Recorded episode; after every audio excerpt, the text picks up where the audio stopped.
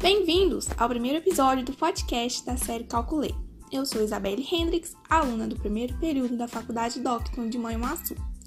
Falarei um pouco sobre a área Fundamentos do Empreendedor, lecionada pela professora Isabelle Werner Lemos, e o tema de hoje será processo decisório. Primeiramente, vou explicar o que são decisões. Decisões são uma escolha entre uma alternativa ou possibilidades, ou seja, segundo Maximiliano, é a sequência de etapas que vai desde a identificação de uma situação que oferece um problema ou oportunidade até a escolha e a colocação em prática. Bem, agora que já entendemos um pouco desse assunto, vou explicar quais são os tipos de decisões. Decisão estratégica. A decisão estratégica se refere às grandes escolhas de objetivos organizacionais e meios para realizá-los. Por exemplo, definição de produtos e serviços a serem oferecidos, os investimentos que serão realizados, entre outros. Decisão administrativa ou tática. Correspondem a maneiras de colocar as decisões estratégicas que eu citei anteriormente em práticas. Por exemplo, qual vai ser o fluxo de informações, estrutura organizacional, entre outras. Decisões operacionais. Definem de meios e recursos para a execução das atividades, ou seja, com a definição do trabalho necessário para organizar as tarefas, as definições do prazo, entre outros. Além dessas, tem outras decisões, que podem ser individuais, coletivas, em grupo, decisões maximizadas, ou seja, que buscam o melhor resultado possível ao custo mais baixo. Essas decisões que eu expliquei têm seu próprio nível de decisão dentro da empresa, são elas estratégico, tático e operacional. O estratégico se refere ao cargo mais alto da administração da organização, como o chefe, por exemplo. Esse nível que fica responsável pela decisão estratégica.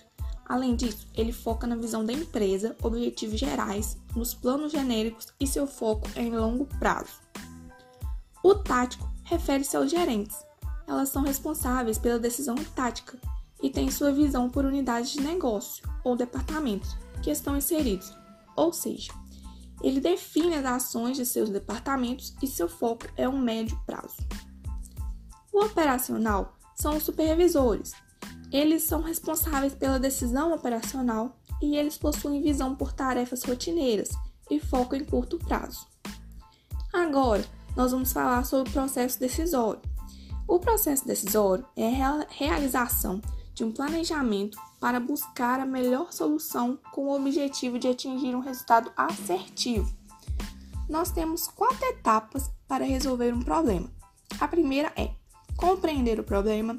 Primeiro, você identifica se é um problema ou uma oportunidade e depois o seu fator gerador, se ele é um objetivo a ser atingido, se precisa de uma correção ou oportunidade de ser aproveitada.